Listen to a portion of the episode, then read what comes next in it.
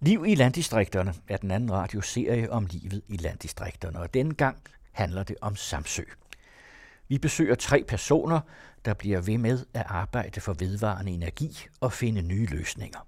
Og mere økologisk landbrug med nye ejerformer. Det er Søren Hermansen, direktør for Energiakademiet. Det er Bent Dein, landmand og formand for Økologisk Samsø, og bestyrelsesmedlem af Jordbrugsfonden Samsøkologisk. Og det er borgmester for Samsø Kommune, Marcel Meyer, der går ind for det hele, dog med et skarpt blik på, om det kan betale sig. De giver på hver deres måde et billede af, hvad der kan lade sig gøre, hvad der skal til, for at det lykkes, og hvor det halter. Vi er ikke lykkes med det, fordi vi er en flok hippier, som øh, vil gå ned i levestandard for at opnå det her. Øh, øen har sådan set været en rimelig konservativ ø, øh, og man, man gør det her, fordi der er penge i det, fordi der er jobs i det. Og så kan man så vise, at øh, jamen, det, det behøver ikke at koste noget at gå over til vedvarende energi. Sådan siger borgmester Marcel Meyer på Samsø, når han sætter ord på den succes, Samsø har med at arbejde for og satse på vedvarende energi. Det kan lade sig gøre, men det kræver vilje på alle planer at få øen, Energiøen, som projektet hedder, til at blive en succes. Et andet sted på Samsø viser direktør for Energiakademiet Søren Hermansen rundt i et super energivenligt hus fra 2007. Har der været arkitekter og alt muligt på det her hus? Ja, det har været en enorm god proces. Ja. Gode folk, og, øh, og de har været forstået vores øh, ønsker, og de har tegnet et hus, som er enkelt. Ja. Altså, der er jo ikke nogen krummelure ved det her. Det er jo nærmest lavet, ikke? Er det de rigtige materialer alle vejen? Ja, det er det stort set. Altså, jeg ved ikke rigtig, hvad der ellers skulle være. Det er, altså, det er alt det der zink, der er udenom, det er jo genbrugeligt. Det kan du smelte om igen, når du er færdig med at bruge det. Men nogen siger, at det er lidt dyrt. Øh, men det er, det, er et, det er et godt produkt. Træet er udvendigt træ, det er dansk græn. Øh, og det er malet med linolie og hvedekerner. Eller hvede, hvedemel, tror jeg. Og det er sådan, i det hele taget er, det, er, det, øh, er der taget hensyn til, øh, til, at man kan genbruge stort set alle de byggematerialer, der er i huset. Ej, hvor hyggeligt. Nu kommer der folk og fæ. Ja, F- familier med børn. ja. Hvad er det, tror du, de skal? Jamen, øh, vi har en, et, et godt samarbejde med kommunens naturskole, øh, og de laver noget, der hedder Leg med Vind. Og det er sådan et familiearrangement. Altså energiakademiet er ikke så familievenligt, altså minder for børn. Det er et meget voksen projekt, hvor vi tager os af de store energiplaner i den her sammenhæng. Og Naturskolen har så sådan en, øh, de har sådan en offentlighedsaktivist øh, aftale, hvor de tilbyder forskellige aktiviteter. Øh, og her er så mulighed for, at nogle børn kan være med. Og vi skal besøge Økologisk Samsøs hus i Tranebjerg. Her møder vi formanden for foreningen Økologisk Samsø. Jeg hedder Bent Dein. Vi sidder i Økologisk Samsøs lokaler i Tranebjerg. Ude i baglokalet. Mellem alle potter og pander ja, og tallerkener og, og hele. køkkenvask og teknikrum og hvad, hvad der ellers er herude. Han har flere jern i ilden. For uden formandskabet er han økologisk landmand og driver Samsø Mælk, der også producerer ost og smør. Og dertil er han bestyrelsesmedlem i foreningen Jordbrugsfonden, Sams Økologisk. Vi vender tilbage til Bendej, men først lidt om Samsø. En time og 15 minutter sejlads for Kallenborg, og en time sejlads for Hov, og så er man på Samsø. I dag bor der 3.733 indbyggere. Samsø er kendt verden over for at være 100% selvforsynende med vedvarende energi. En udvikling, der omfatter vindmøller, der producerer elektricitet, og fjernvarmeværker, drevet ved vedvarende energi med sol og vind, der varmer husstandene op, og 10 havmøller, der producerer langt mere energi end det Samsø kan bruge. Og dertil er der et biogasanlæg undervejs. Det kan komme til at forsyne den nyanskaffede gasfærge og den kommunale transport med energi produceret på øen. Øen har besluttet at være fossilfri ø allerede i 2030, 20 år før regeringens mål, der netop i disse dage står under skud. Øen vil altså være fri for olie, benzin og kul. Og de vil gerne omstille sig til en grøn ø. Det er en politik, man finder på den kommunale hjemmeside, i de mange foreninger og på Energiakademiet. Energiakademiet er netop sat i verden for at binde de mange energiprojekter og energiaktivister sammen. I det næste skal vi høre, hvilke tanker, der ligger bag de ønskede mål, og hvordan det går. Hvad virker, og hvad virker ikke, og hvorfor? Gong gong. Tilbage til Energiakademiet. Her forklarer Søren Hermansen om forbindelsen mellem det globale og det lokale. Det er alt afgørende for succesen. Og at fru Jensen også synes, det er vigtigt. Det er ekstremt vigtigt, at vi har god kontakt med lokalsamfundet. Det er, det er overordnet, det er næsten den vigtigste ting. Hvis ikke vi har det, så har vi ikke rigtig nogen gang på jord, så kunne vi lige så godt ligge i København. Men måden så at få det på er lidt kan man sige, måske lidt anderledes, end man skulle tro. Ikke? Fordi det er jo ikke bare sådan, at vi sidder og venter på, at fru Jensen kommer og banker på døren og skal have hjælp til at lave energiomlægning i sit hus. Det, så i mit hoved foregår det på den måde, at vi, vi bliver synlige udefra. Så vi gør rigtig meget i at have kontakt med Japan og USA, og vi har en udenrigstjeneste, som er helt vildt stor, ikke? og der kommer 5.000 gæster her om året og besøger Samsø. Øh, hvorfor er det interessant for fru Jensen i forhold til lokaludvikling? Det er det lidt, fordi de skal jo bo på et hotel, de skal spise noget mad, de skal sejle med færgen, de køber nogle billetter. Så lokalomsætningen stiger på grund af det her projekt. Det betyder, at der er flere, der synes, at Energiø-projektet er godt. Det er godt for Samsø, det giver bedre omsætning på, på lidt højere niveau regionalt, der synes øh, Midtjysk Turisme, at det her det er interessant, for det tiltrækker folk udefra, at vi har en region, der har en grøn profil, som fremviser green innovation og hvad pokker nu ellers sidder på udenlandsk. Der er det godt for os at være det postkort, som man sender ud i verden, som folk kommer for, fordi det, det smitter også lidt af på Grundfos og Vestas og andre de store firmaer, som er en del af hele den her grønne innovation, og som er en del af Danmarks stolthed som øh, grøn innovationsland.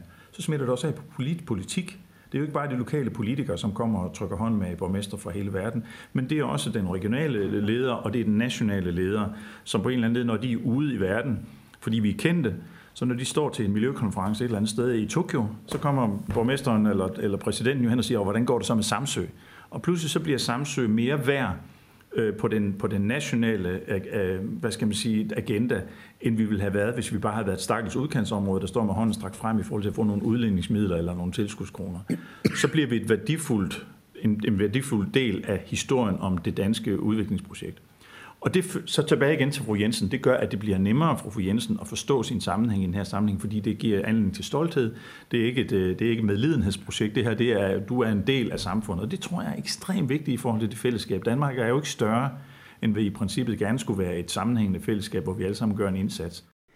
Og den socialdemokratiske borgmester Marcel Meyer uddyber Samsøs image på verdensscenen og giver her en forklaring på den vej Samsø har valgt man kan sige, det vi er verdensberømt for, det er ikke for at ville være det, men for at, at, at være nået så langt, som vi er. Øh, men det, der også er en væsentlig del af det, det er, at øh, hvis man kigger tilbage i 90'erne, specielt øh, sådan, der, der, var, der var sådan set en rimelig stor arbejdsløshed på, på Samsø. Men dengang, der, der snakkede vi også rigtig meget om allerede, hvordan kan vi skabe lokale jobs. Og egentlig, hvis man kigger på det sådan lokaløkonomisk, så bruger man sådan 3-4 procent af ens øh, indtægter på energi. Og det vi egentlig har gjort også, det er, at øh, i stedet for at sende de der 3-4 procent af vores, øh, vores udgifter ud, uden for øen, øh, til at købe diesel i Norge eller Saudi-Arabien, så, så har vi produceret den selv. Det skaber jo en masse jobs, altså med vedligehold, med at bygge det op, øh, med levering af halm for eksempel. Øh, så, så, så på den måde, så støtter man også sin lokale økonomi. Og det er altså en meget, meget væsentlig del af hele vores, øh, vores energiprojekt. I forlængelse af den forklaring hører i høj grad historien om, at Samsø netop tilbage i 90'erne, da Svend Augen var miljøminister, blev inviteret sammen med andre øer til at komme med en plan for at blive en vedvarende energiø og 100% CO2-neutrale og den plan vandt øen. Vi har, vi har ikke lykkes med det, fordi vi er en flok hippier, som øh, vil gå ned i levestandard for at opnå det her. Øh, øen har sådan set været en rimelig konservativ ø, øh, og man, man gør det her, fordi der er penge i det, fordi der er jobs i det. Og så kan man så vise, at øh, jamen, det, det behøver ikke at koste noget at gå over til vedvarende energi. Og bringe det budskab ud. Og det jeg så også altid plejer, gerne plejer at sige, det er, prøv lige at se, vi har ingen universiteter. I 90'erne, der var vores uddannelsesstandard væsentligt lavere end i resten af Danmark. Vi har ikke nogen store firmaer, øh, det, det investerer en masse penge i det her. Så hvis det kan lykkes her på øen, så kan det jo lykkes i det meste af Europa. Øh, så der er ingen, ikke, ikke rigtig nogen undskyldninger for at lade være. Med til et helhedsbillede af en grøn omstilling hører også en bevidst økologisk landbrugspolitik, mener den økologiske mælke-, oste- og smørproducent Bent Dein. Det går godt. Altså, vi mangler penge, men øh, selve, aktivitetsmæssigt går det godt. Jeg er jo taget herover og for at besøge dig, fordi jeg kan se, at du har flere jern i ilden. Ikke? Du ja. både dit eget øh, økologiske mejeri ja. og drift ja. af landbruget, og så er du også meget aktiv i forbindelse med foreningen her. Ja. Og du er også aktiv i forbindelse med Jordbrugsfonden. Ja. Hvad synes du, vi skal tale om først? jeg synes, vi skal tale om foreningen. Det er sådan noget af det, som øh, jeg synes er utrolig vigtigt for os øh, her, det er, at, øh, at vi har fået stiftet den forening, som har som øh, opgave og øh, eller som hovedopgave, dengang vi stiftede den, det var at stifte Jordbrugsfonden. Altså det, der er grunden til, at det er vigtigt, det er, at, at der er for lidt økologi på Samsø. Og det er egentlig... Jeg lukker lige døren, ja, der er kunder i butikken. Ja, der er så. Skal vi have det der viskestykke væk? Ja, det går nok lidt nu. Du hjælper lidt. Ja. Du siger, at, at i for få økologer. Ja, det er vi. Og for at, at få nogle flere, så skal der jo nogle øh, landmænd være villige til at lægge om. Og vores vurdering er, at det bliver ikke sådan lige de landmænd, som driver øh, landbrug på Samsø i dag, der kommer til at lægge om. Det er i hvert fald ikke noget, vi ser for os, at, at det, bliver, det bliver derfra, det skal komme. Så det, vi griber fat i øh, med Jordbrugsfonden, det er, at vi øh, skal opkøbe ejendom, og forpagt ud til unge landmænd, sådan at vi i forbindelse med det generationsskifte, som vi kan se skal komme inden for de næste 10-15 år, fordi at de landmænd, der er her, de er 60 plus. Der er brug for, at der kommer nogle unge kræfter og tager over, og det er svært i dag for unge landmænd at etablere sig på grund af kapitalkravet. Og der kommer Jordbrugsfonden Der kommer Jordbrugsfonden ind. Og den går så ud på, at man kan indskyde nogle penge til glæde for, at der er nogle unge, der kan overtage. Og hvad får man ud af det selv, hvis man nu gav en andel? Jamen, man får det ud af det. Der er nogle unge mennesker, der får mulighed for at drive landbrug, sådan at der bliver produceret nogle øh, sunde og gode fødevarer til os. Altså, vi, får ikke, vi, vi, vi planlægger ikke, at dem, der skyder penge i det, eller giver penge til fonden, sådan på den måde skal have et afkast af det. Det er, ikke, det er ikke det, der er tanken. Men at med vores bidrag til fonden er med til at give muligheder for andre. At vi ikke hele tiden, at penge skal afle penge, men at, at det, vi bruger pengene som det, de er tænkt som i virkeligheden, som et, et, et meget praktisk betalingsmiddel. I stedet for at vi bytter guldrød og, og flæskesteg, så øh, bruger vi pengene, men det, de er jo ikke, det er jo ikke meningen, at de skal afle andre penge. Nu har man besluttet sig for, at store kapitalfonde, forsikringsselskaber kan gå ind og købe landbrugsjord. Ja, og det er der, vi stiller os op, kan man sige, i øh, køen sammen med dem og vil egentlig gerne konkurrere med dem om at købe den danske landbrugsjord. Og for vores vedkommende i hvert fald øh, landbrugsjorden på Samsø, og vi tænker jo, at den model her kan efterlignes andre steder. Et af fremtiden. Men her og nu mangler der noget økologisk praksis i kommunen. Det ved borgmester Marcel Meyer godt. For eksempel er der ikke økologisk mad i hjemmeplejen. Altså når man tænker grøn omstilling, øh, sådan generelt, øh, så skal man passe på med at vælge det hele fra starten af. Altså man skal ligesom starte et eller andet et sted, og så bygge det op. Og det har vi gjort med energi, men det betyder så også, at, at økologien er blevet liggende lidt. Selvom når man kommer ude, uden for øen, så er, får man jo tit at vide, at alt på Samsø er grønt. Øh, og det, det er også det, det er vi glade for, at folk har den tanke, men, men vi, vi mangler jo stadigvæk en del områder. Har I for eksempel på plejehjemmene økologisk mad? Øh, nej, det har vi ikke. Det har vi ikke. Det kunne I da bare gøre. Øh, jo, men altså, det, det betyder jo så, at, at det skal organiseres, nogen skal betale for det, og det skal, det skal hentes. Så på den måde er vi ikke bæredygtigheden 100% inden for de, kommu- de kommunale grænser. Men det, det er jo som ikke, fordi vi ikke tænker i de baner. Man skal ligesom tage én ting ad gangen. Det bæredygtige, øh, det, altså det, det kommer der ind øh, efterhånden. I stedet for at sige, at vi er CO2-neutral, at man på længere sigt skal tænke på, at man skal binde CO2 fra luften ned i jorden igen. Og så begynder vi at snakke bæredygtig landbrug også. Så det er da en af de ting, som vi lige så stille og roligt begynder at tænke på, hvordan vi kommer frem med det. Vi skal passe på med at udpine vores jord, for det er man i Europa godt i gang med. Hvis man tænker i de baner, kan få det traditionelle landbrug med. Så igen, vi er ikke dem, øh, der, der går ideologisk foran, fordi vi, vi, vi synes, at, at vi skal gøre alt, uanset hvad det koster. Vi gør det efterhånden. Så på den måde kan det jo være en del af at, øh, at tilføre noget mere værdi øh, til de produkter, der kommer fra Samsø. Og der passer økologien jo faktisk fantastisk ind.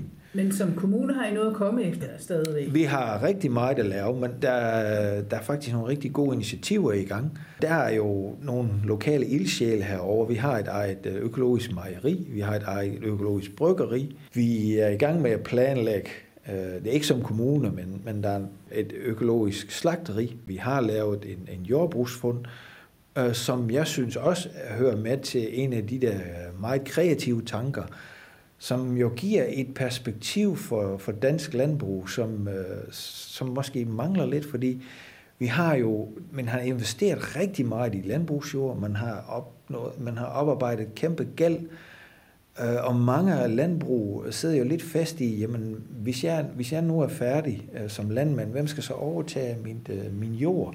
Den fonds tanke passer jo godt ind i det, fordi hvis man så som, det man så også risikerer, det er jo, at jorden falder i hænderne på udenlandske investorer.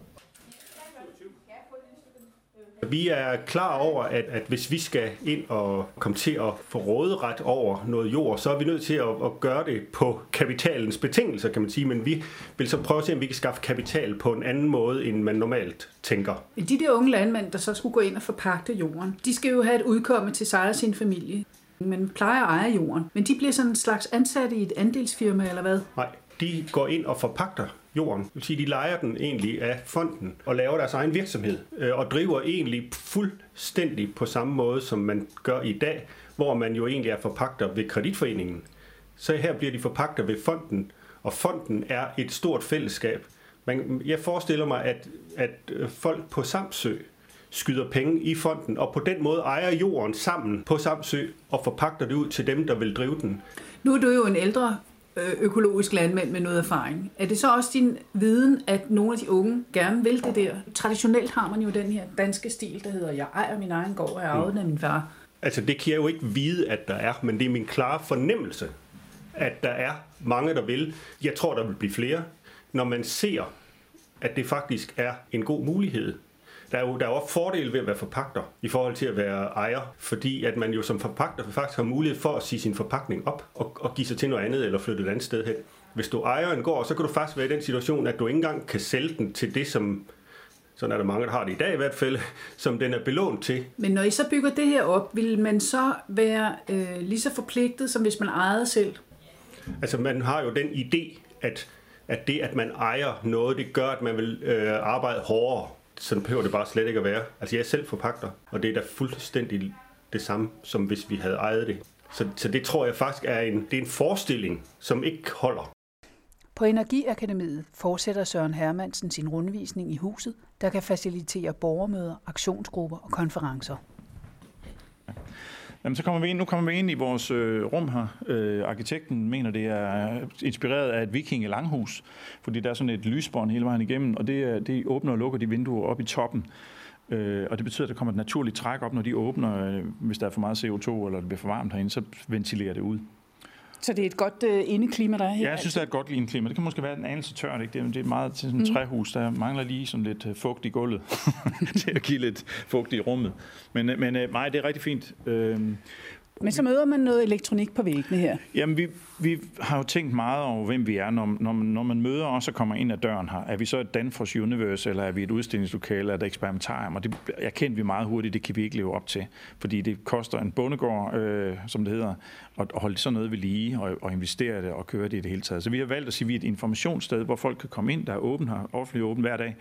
Øh, der er arrangerede ture om tirsdagen og om torsdagen, hvor folk kan få en guide med, og så fortæller man, hvad der foregår. Men så kan man ellers komme ind og bladre i vores øh, videoarkiver og se udsendelser, der er kørt igennem tiderne, og alle de der øh, fantastiske ting, der er lavet omkring os. Øh, og man kan bruge kontorfaciliteterne. Og... Ja, der er skydedør til, at man kan have sådan konferencer. Ja, men, ja, vi holder ofte konferencer. Øh, vi, hold, vi holder store konferencer, hvor vi inviterer folk ud fra... Øh, og vi holder lokale møder her. Vi kunne godt være 100, der sidder herinde i, i biografen inde ved siden af til et stort borgermøde. Vi holder om, øh, om naturfredning i Stavnsfjord, øh, og rager det så også? Jamen det er simpelthen fordi, at det er den der kulstof-CO2-balance, vi også taler om samtidig. Så, så, så kommer man her og har sin gang her og får en dagligdag i huset og synes, at det er lidt ens eget. Ikke? Det er også vigtigt for os, at vi ikke er sådan et lidt fint sted, man helst ikke, man, man ikke kommer ved. Det er sådan, vi er lidt hævet over samfundet. Det, det skal man arbejde lidt på, fordi mm. hvis du er lidt for dygtig, så, så, så går det hurtigt sådan. der er ret meget konsensus omkring, hvad vi skal, øh, og så er der en hel masse bøvl omkring, hvordan vi gør det. Ja, fordi det er jo meget interessant det der. Du kommer fra et sted, og også op i dit hoved har en idé om at være meget tæt på græsset og lokalt, ja. ikke? og så kommer du alligevel ud i en situation, hvor du bliver nødt til at bokse med noget administration om, ikke? Jo, altså vi, vi, vi, altså, og det tror jeg i, i, øh, i landdistrikterne, jeg tror vi alle sammen går og ønsker os, at vi kunne få en Lex Samsø, en Lex Lolland, en Lex Bornholm eller et eller andet sådan, fordi vi har nogle særlige vilkår her, som gør sig gældende, ikke? som ikke er de samme, som, altså vi er ikke bare udkants Danmark, men vi er et lokalområde med, med, med vores helt egen identitet og, og, og, og hvad skal man sige, infrastruktur som skal løses på meget forskellige måder. Vi har ikke de store afstande her, tværtimod, men vi har til gengæld meget, meget tæt befolket område, hvor der stadigvæk er brug for at blive transporteret rundt. Og vi har en enorm øh, kontaktbehov til øh, fastlandet på begge sider, ikke? så færgedrift er øh, helt afgørende for vores kartoffelavl og turisme og alt muligt andet. Og så er der internt jo også et, et forhold, som gør sig gældende, nemlig at når vi nu har lavet den her omlægning, så energiomsætningen, når du nu har skiftet fra importeret olie til lokalt produceret el og halm og hvad det nu ellers måtte være, så kommer vi også i konflikt med skattemyndighederne øh, og afgiftspolitikken og alle mulige andre ting, som er en del af den overordnede rammestruktur, som jo også ligger som en gitter ned over Samsø. Altså, der er mange politikere, der siger, at loven gælder altså også på Samsø, hvor vi ligesom siger, kunne man ikke, kunne man ikke lave en, en særlig aftale her? Og så åbner man jo op for Pandoras æske i en eller anden forstand.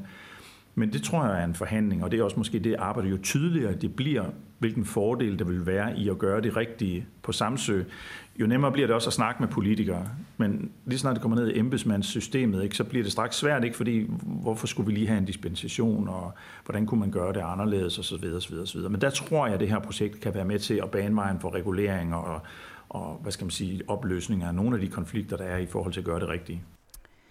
Det med at gøre det rigtige er ikke ens betydende med, at det så bare sker her og nu. For eksempel har kommunen nogle punkter, hvor det ikke kører. Det indrømmer borgmester Marcel Meier. Transporten, den hænger. Men vi, vi kan gøre nogle ting. Som kommune har vi jo betalt lidt ekstra for at få vores hjemmehjælp til at køre på elbiler. Vi har stadigvæk nogle benzin- og dieselbiler. Dem prøver vi at se, om vi kan, vi kan skifte os øh, i, det, i det næste år. Og så når vi snakker offentlig transport, øh, og det, det, det skal jeg bare sige, det er en katastrofe på Samsø. Det er ikke fleksibelt nok, øh, og at vi, vi sviner for meget med det. Øh, det, der, det, der ligger lidt i det, det er, at øh, i 2012, der bandt vi os som kommuner til en øh, kontrakt med en, øh, med en udbyder af, af, af bustransporten, øh, som løber til 2017. Så vi kan, vi kan i den nuværende situation ikke rigtig skifte, men vi er i gang med at lave øh, en, en procesplan for, hvordan vi så skal skifte. Og det vi gerne vil, det er for det første, så vil vi øh, gerne træde ud af vores regionale busselskab. Der er jo ikke rigtig nogen fornuft i at være en del af en regional trafikselskab, øh, når man er en ø, fordi der er ikke nogen tværkommunale buslinjer. Øh, det betyder også, at vi, øh, vi måske selv kan købe nogle busser, som så kan køre på enten gas eller el. Øh, og, og, og i den forbindelse skal vi så kigge på, jamen skal det være, skal det være mindre busser, eller skal vi have store taxa-agtige fartøjer? Og så lave en meget mere fleksibel transport. Øh, så i stedet for, at bussen kører rundt på øen hele dagen, så siger man, altså, det, vi har brug for det om, om morgenen, og vi har brug for det om aftenen.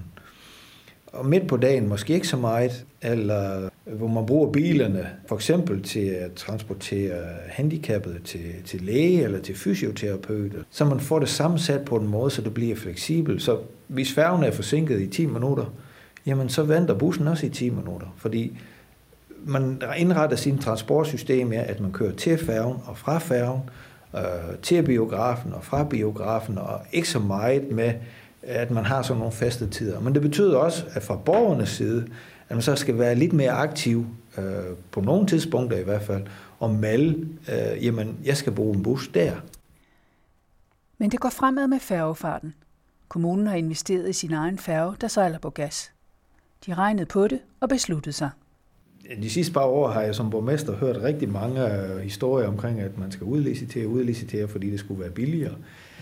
Men, men vi må jo konstatere, at på færgemarkedet, på rederimarkedet, der er det ikke rigtig nogen form for konkurrence, så priserne de, de kommer alt for højt op. Så derfor har vi besluttet at gøre det selv. Så var der også noget med, at når man sejler selv, så har man også en øh, meget større fleksibilitet, fordi før, når man, når man udliciterer det, så skriver man kontrakt måske for fem år eller for ti år. Hvis, hvis man så vil lave om i kontrakten, fordi man vil have den nye færge, eller fordi man vil have sejlet en ekstra gang, eller, eller der kan være forskellige ting, som man vil lave om på, så bliver det meget ufleksibelt. For hver gang man vil lave om i kontrakten, og det kan jeg rigtig godt forstå fra rædderiets side, så vil de jo også gerne tjene lidt penge på det. Men det var jo nu også en af argumenterne over på Bornholm, det var, at øh, de kom til at hænge på, øh, på noget, som de ikke kunne få betale sig ja, ja, for ind. Ja, ja. Men, men det, det, der sker på Bornholm, det er jo sådan set, at det er, det er staten, der udliciterer. Og det er sådan set Bornholmer og Bornholmerne, der har, der har gavn af det. Mm. Men, men stadigvæk, så tror jeg, altså som kommune, vil det være en fordel at få penge fra staten og selv organisere det. Øh, og vi, vi har jo også en rute til, til Sjælland, som staten står for i øjeblikket.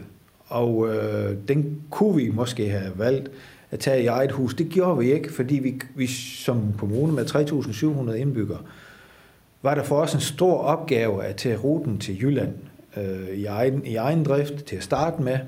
Men jeg tror, at om 3-4 år, der vil vi være klar til at tage den anden rute med også, og det vil vi frygtelig gerne.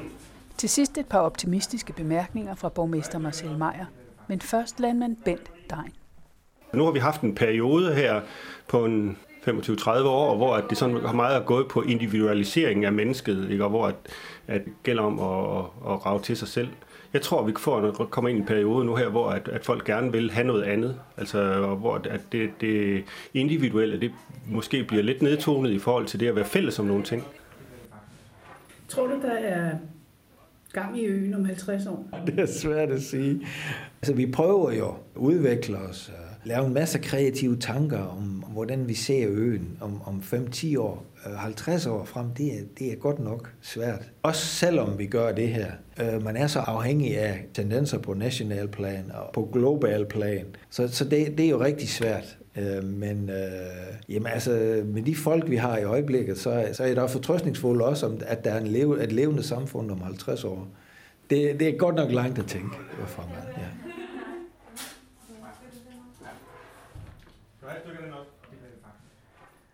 Nu kan du på den anden radios hjemmeside få link til flere informationer. Serien Liv i landdistrikterne er tilrettelagt af Anne Eggen, Bodil Grue og Christine Grossmann Due for den anden radio. Serien er støttet af Realdania, Drejers Fond og 15. Juni Fonden.